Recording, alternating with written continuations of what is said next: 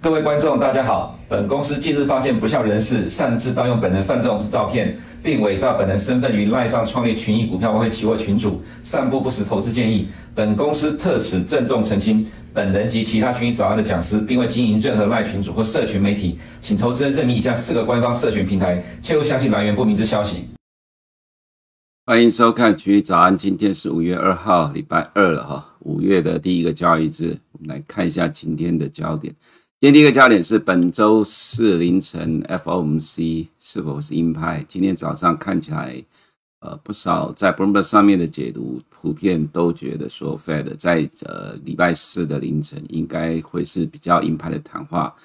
主要原因当然来自几个部分了哈，一个是 JP Morgan 确定合并了 First Republic，这个让有人这样的解读了哈。就是说，这个让 Fed 腾出了升息的空间，就是说，美国的金融市场逐渐，银行体系逐渐稳定。FRC 被收购之后，呃，其他的小银行大致上信息上应该会比较恢复了啦。这是一个讲法，这是第一个。第二个是昨天晚上十点钟公布的一个经济数据，让呃今天凌晨收盘的美国金融市场又有比较大的波动。虽然在指数上其实没有什么涨跌啦。其实，对于礼拜一五月一号国际劳动节这个金融市场，美国来看啊，我个人觉得，其实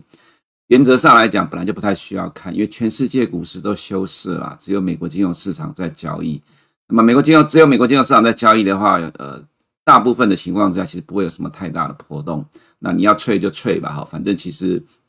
在这么狭幅的波动情况之下，其实也讨不到什么便宜。那么爱看，那就大家都来看。只是说，呃，这种情况之下，美国人自己也觉得很孤单。所以，当全球市场几乎都在休市的时候，呃，美国投资人也几乎不太会动了哈，只会呃等待今天开呃全球市场开盘之后才会去做动作。不过，昨天晚上的这个经济数据呢，的确是造成了呃债市有比较大的影响，那自然影响到汇市了哈。对股市没什么影响。等一下我们再做说明。这是第一点的部分。那么第二个部分呢，是巴菲特报名牌，牛皮的市场再度的动起来。呃，巴菲特四月十一号到日本去了，还记得在呃三月初的时候，当时我们就观察到日本市场了。啊，的确，当时日本市场也活络了一阵子。不过就这么巧，好死不死碰到了美国的 SBB 倒闭事件。那这个倒闭事件呢，呃，使得原本看起来蛮热络的日本呢，暂时的夭折了。不过，SVB 倒闭事件之呃很快结束之后，美国又起来了，欧洲也起来了。那么日本蛰伏了一阵子之后，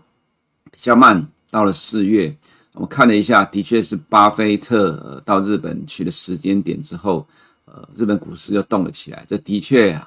我们只是市场的一小沙子，对于市场没有影响力，所以我们只能用观察的角度去找出哪个市场看起来。看起来比较呃开始比较活络的情况，那么巴菲特的一动作，那么就让呃整个外资都疯狂了。刚好呢，在过去这几天四月底了哈，呃，Bloomberg 上面有一个叫呃 Market Live 的一个调查哈，这个是经常会做各式各样的调查，很有意思。那访问了很多的专业投资人跟散户的看法，那普遍上都认为说巴菲特。在目前这样环境里面是能够打败大盘的，所以很多人愿意跟着巴菲特来操作，这很有意思啊。等下我们再呃看看这样的一个状况。那么来看一下，呃，昨天晚上的焦点啊，重点在昨天晚上十点钟公布的 ISM 制造业指数，这是四月的数据了哈。那我们看到，呃，这个制造业的指数呢，呃，预期是四十六点八。实际是四七点一，前期四六点三，是比预期高一点，不过还在五十的呃这个荣枯线之下了哈，所以其实状况是不好，只能说反弹。那么新订单也是稍微的反弹了，比预期的稍微好一点而已。但真正的关键呢，这个是从呃美国在二零二二年进入高通膨之后，市场才开始关注的指标，就是在 ISM 的销呃销售价格指数了哈，就是说这些制造业他们的销售价格指数，在这是粉色的这一条。那么这一条呃浅蓝色这一条荧光色是 ISM 服务业的呃支付指数，意思指的就是说服务业的劳动成本的意思了哈。那么这一条呃销售价格指数已经连续从今年以来就连续上涨了反弹了哈。那么在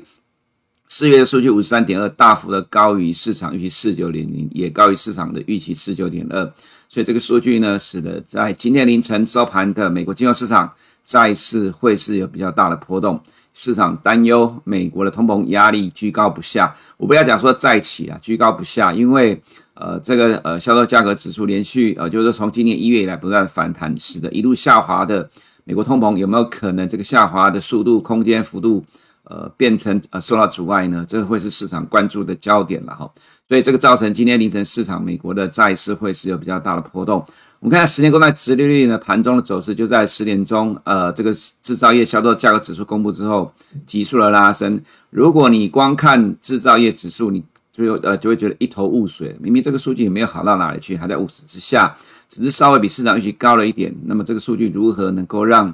呃十年公债殖利率大涨？原因就在于销售价格指数是连续几个月的反弹。那么弹上来了，自然让市场担心，呃，美国的通膨压力。居高不下了哈，这个以后再说吧。我的意思指的就通膨会不会下去，当然就是看每个月的 CPI 数据而定啦。原则上市场预期当然没有改变，是一路的下滑，只是说在这个过程当中速度幅度到底是快还是慢而已哈。那么今天这个数据就使得十年公债殖率大涨四个 percent 多。那这样的一个情况，因为殖利率大涨也带动了美元哈，在十点钟急速的拉升，就是由这个经济数据所造成的影响。所以说我们造成我们所看到的是债市跟汇市有大的波动，但在股市里面。影响还好啦，其实相对上影响有限。那你要说今天呃，昨天晚上的美国股市开盘是涨了，后面收盘是小跌，有没有跟这有关系呢？多多少少吧。哈，不过我个人觉得还是在等待呃礼拜四凌晨的 FOMC 啦。那这对于现在的市场影响，我个人觉得不大哈，因为毕竟现在的趋势也蛮确定的，大型科技股因为获利的状况不差。呃，吸引了市场资金买盘，这等下在呃市场的部分做个说明了哈。那另外一个经济数据也是市场关注的，就是在呃周末期间、呃假期期间，中国公布的 PMI 制造业预期是五十一点四，结果出来是四十九点二，再度的跌到五十以下。那么前期是五十一点九，那么非制造业呢五十七点零，实际五十六点四，前期五十八点二，也是较前一个月下滑了。也就是说，众所期待中国从去年第四季的解封。会带来今年中国的经济复苏，那很多人都在跟我讲说，看好今年中国的内循环题材。哎，我的看法就是，呃，看看吧，哦，所以呃，看起来目前这个状况可能跟我这个呃的态度呢，其实还蛮接近的啦。我个人是比较保守一点的哈。那这跟呃我在上礼拜的台中的演一个演讲，我提到的一个状况有关。市场永远反映未来的预期，当预期形成之后，呃，就会造成最后的预期自我实现。其实今年下半年美国经济成长可能会有单季到两季的衰退，这个大家全世界都知道了啦哈，所以不会是只有对于呃美国人有影响，对于中国人，我个人觉得多多少少大家也在担心这样一个问题，这就是所谓的预期自我实现的一个状况。既然你可以看到呃下半年全球经济状况可能不好的情况之下，可能大家就开始缩衣节食了哈。那么其实包括呃对岸的部分呢，我个人觉得。在解封之后，大家不愿意积极的消费，我觉得跟对来对未来预期悲观有关了哈，这是一个部分。当然，反映在人民币的部分，呃，昨天是大幅贬值了零点五个 percent，所以你看到人民币的贬值，债券殖率的大涨，自然就带动了今天的美元反弹了。这就反映在汇市里面的情况，债市汇市是联动的了哈。那当然，我们看到另外一个部分呢，美国原油跌了一点四六 percent 哈，在这个过程当中，因为 OPEC 减产的跳空缺口。结果一路的下来，其实今年下半年美国经济趋缓或者降温或者是衰退，任何一个形容词你都可以挑来用了哈。原则上就是下半年美国经济趋缓的情况，呃，再加上呃 PMI 的数据，中国经济复苏未如预期，所以这个是油价的主旋律啊。意思就是说主轴是这个大方，主轴的大方向是这个部分。那么就围绕着呃每周公布的消息或者俄乌战争的消息上下的波动，但是它的中心轴呢，呃就是跟这个部分有关了哈。那不同的商品反映不同的预期，呃你要去了解到这个状况有不同的差别哈。所以不要觉得市场是矛盾的，因为在里面的投资人在呃着重的焦点不太一样。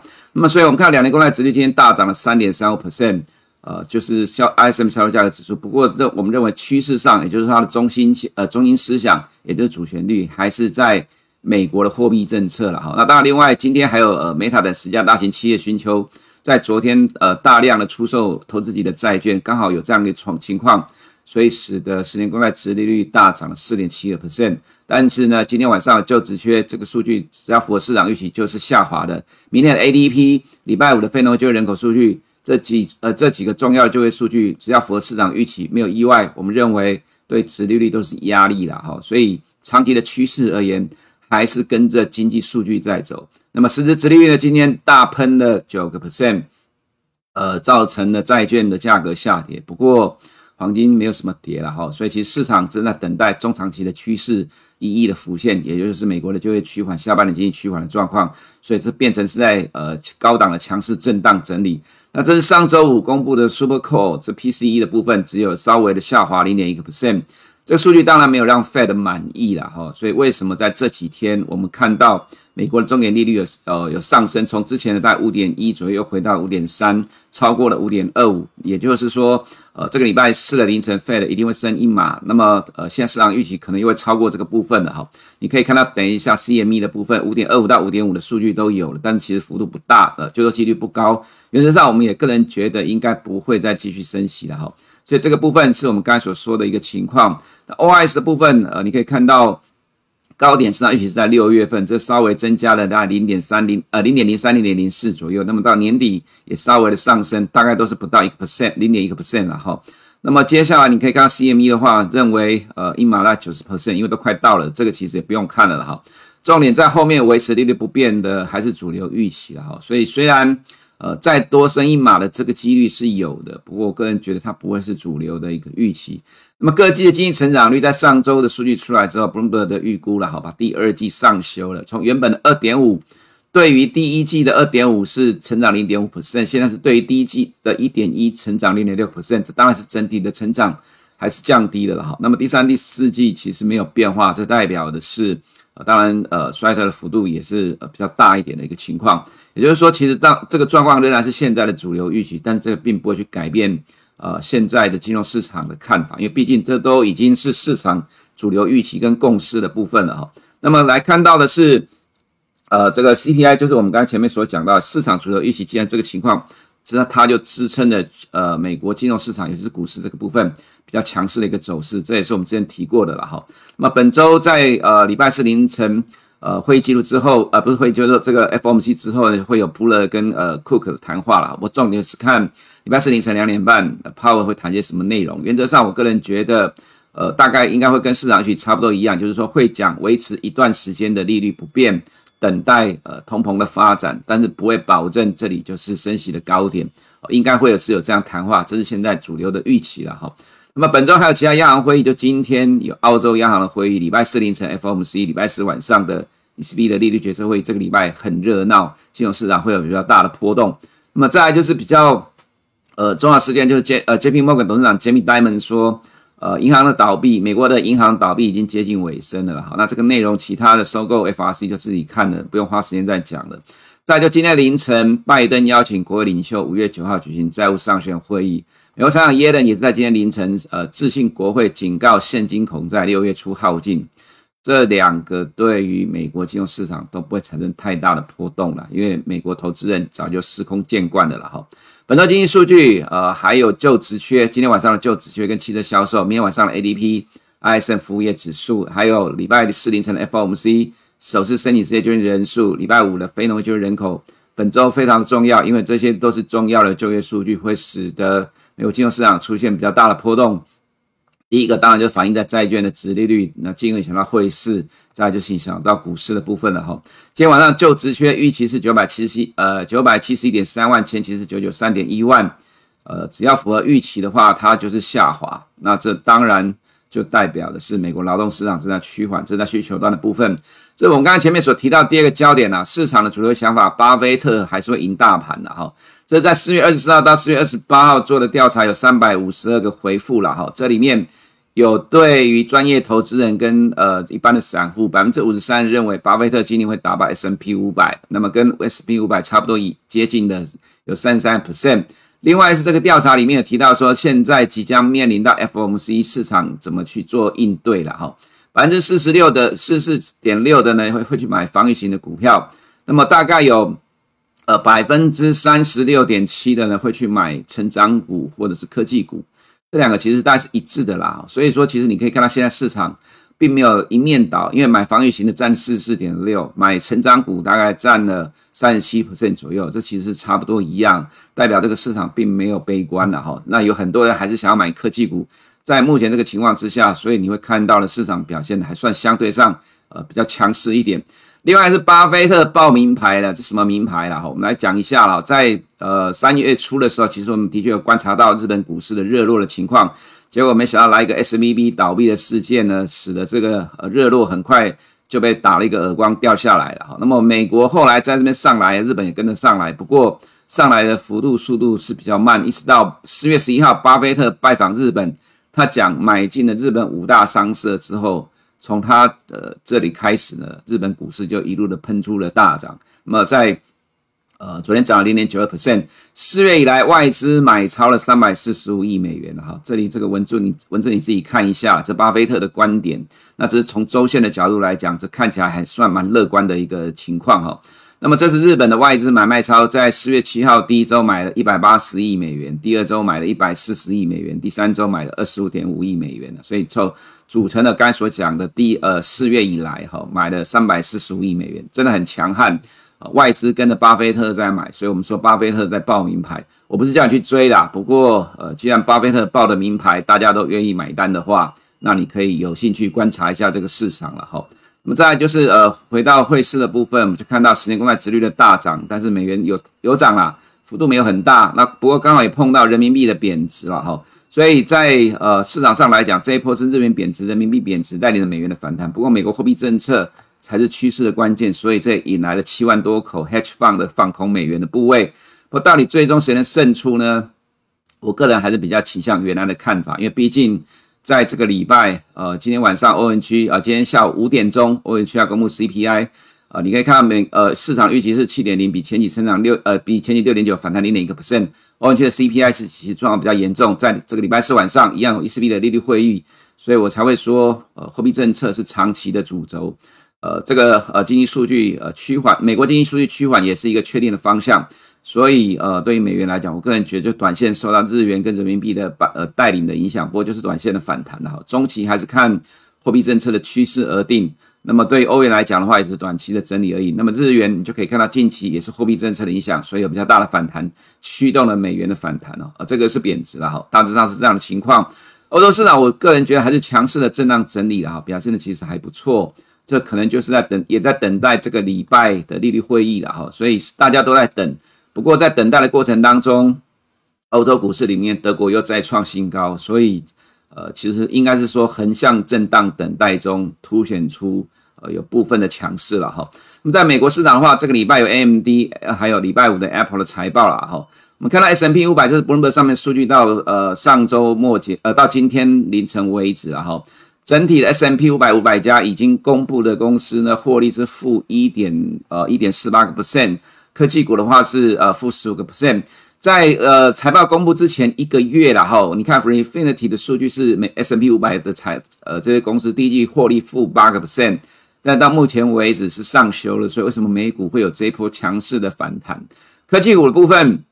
呃目前已经公布了二十四家了哈，有五十七家公布了一半衰退十五 percent，可是因为这段时间数据普遍都高于市场预期，所以你看 FactSet 最新的数据呢，在科技股的部分是衰退十二 percent。那么对于整体的 S&P 500，估计衰退是负三点七个 percent，都叫月初一个月，呃，就是说一个月前估计上修。所以为什么美股的走势能够走得相对上有比较强？原因在这里，财报由于市场预期，所以这个礼拜五的 Apple 法说会有人先卡位，原因也在这里了哈。那么这美国的地区银行的 ETF，大型银行 ETF 虽然有跌，但幅度上我们觉得还好。JP Morgan 呢涨了二点一四 percent，呃，原则上来讲，我们个人觉得银行股至少短期之内。对于美国股市影响变小了，那么呃这一波的走势，道琼突破了下降压力线了哈，那等待本周的 FOMC，不过就业数据应该会是利多，这个礼拜还有很多的就业数据，就如同刚才所讲的就职缺，明天的 ADP，还有礼拜五的非农业就业人口指，还非农业就业人口，S&P 五百也是一样了哈，突破了下降趋势线，等待本周 FOMC 还有就业数据的利多，纳斯达的部分。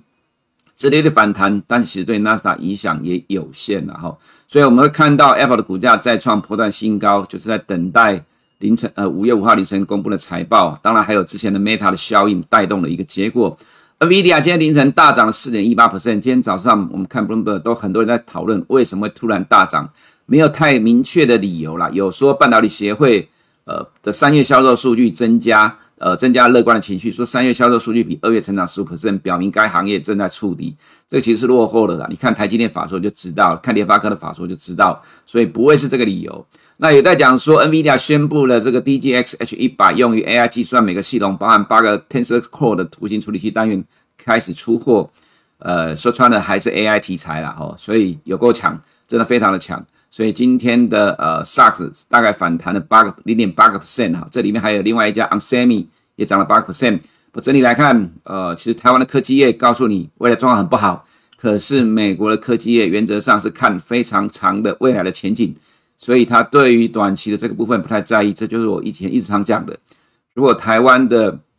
科技业反映自己的基本面呃不好而修正的话，但是如果相关的欧美的科技股都不跌。那回过头来，台湾的投资人还是会找理由啊，好，这是没有办法的事情。呃，虽然很多人看不顺眼，可是这就是市场现实吧。NVIDIA 又创新高了，你能怎么办？我也不知道。那我之前曾经提过，上礼拜提过，顺势两个字很重要。纳斯达呢，今天呃，就是说在盘中是再创了新高了哈。还有礼拜五的 Apple，坦白讲，我个人觉得市场会用乐观的呃角度来期待这个状况了哈。那么回到亚洲市场的部分，我们就看到外资在四月以来，这个是到四月二十一号买了三百四十五亿美金，然后这这短期的买超的幅度非常大，呃，惊人，呃，所以带动了日本股市的强势。那么在呃韩国是买超了六亿，即即使之前有这个集体的利空，整个月份来讲，到目前为止看了哈，整个月份买超六亿，但台湾卖超了二十五亿，啊，这是因为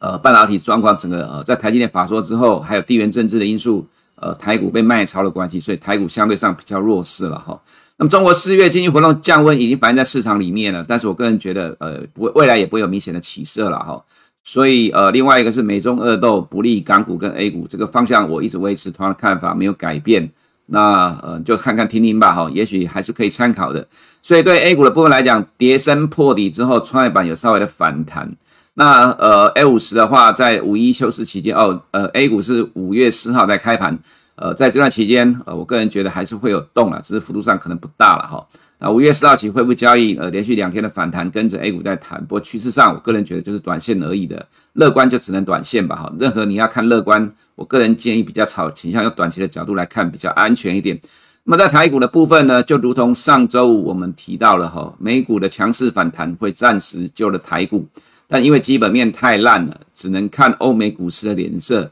其实台股放在最后讲，我其实我之前就说过，为什么放在最后？因为没什么好讲的。呃，如你只要看基本面，基本上你是无法接受目前这样一个情况。就如同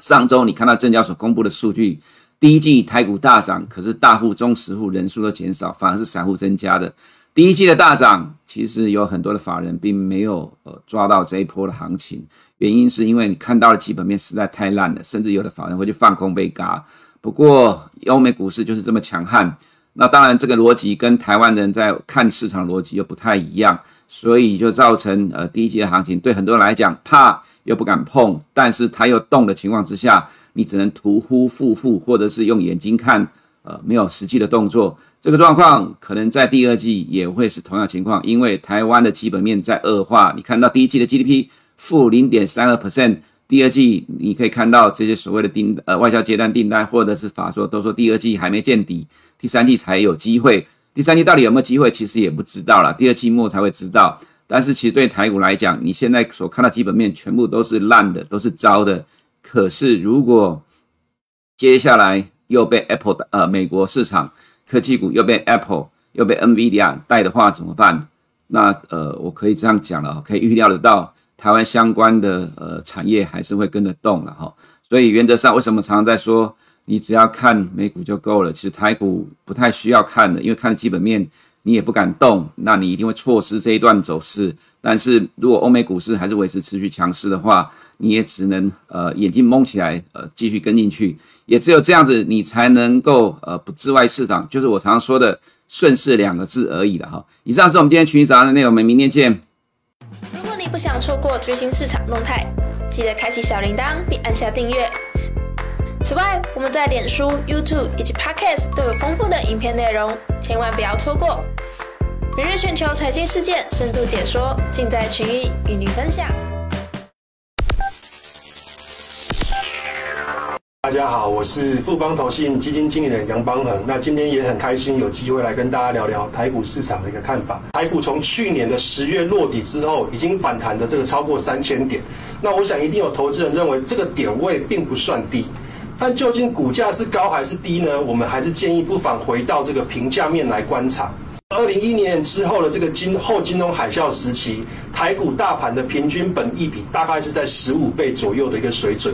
那去年台股大幅回档，加权指数最低来到一万两千六百点附近的时候，虽然还是在万点之上，可是本益比已经跌跌到约十倍左右的水准，是二零一零年以来这个最新的一个一个呃本益比的一个水位。那这一波台股的反弹虽然涨了超过三千点，但平均本益比其实只有来到二零一零年以来平均的这个水准附近，所以从评价的这个角度来看，虽然没有像去年十月当时候那么便宜，但也并不算是一个偏贵的一个水位。投资只看点位的高低，确实是一个迷失啊，会因为这样错失了很多很好的进场时机。那么，经理人是否有好的标的可以简单介绍给投资人呢？好的，那富邦投信发行的台股 ETF 大约可以分成两种类型，那一种是市值型的 ETF，比方说代号零零六二零八的富邦台湾五十，以及这个零零六九二的富邦公司治理。那另外一种类型是高股息型的的这个 ETF，比方说是像零零七三零的富邦台湾优质高息，以及这个零零九零零的富邦特选高股息三十的 ETF。那市值型跟高股息型的这个 ETF 要怎么选择呢？那其中一个方法是透过这个呃，从这个投资朋友的这个年龄来做一个决定。如果您还是属于这个青壮年的世代，那我们其实会建议选择市值型的 ETF。那主要原因是在于青壮年世代未来比较需要多一点的这个现金流量的一个支出。那市值型的这个指数呢，虽然殖利率没有高股息型的指数要来得高，但是这个总报酬的这个表现，以中长期的角度来看呢，相对高股息型的这个指数是比较有竞争力的一个选择。那如果您已经不属于这个青壮年世代的话，那么会建议这个选择高股息型的这个 ETF。那主要原因是未来现金流量的支出相对青壮年世代相对来说是比较少的。那高股息指数这个强调是比较相对比较高的这个配息。所以相对比较可以提供这个现金流的这个收入。今天非常谢谢杨邦恒经理人的分享，也感谢各位贵宾的聆听，祝福各位投资顺利，业绩长虹。谢谢主持人，那也谢谢各位投资朋友的观看，谢谢。投资一定有风险，基金投资有赚有赔，申购前应详阅公开说明书。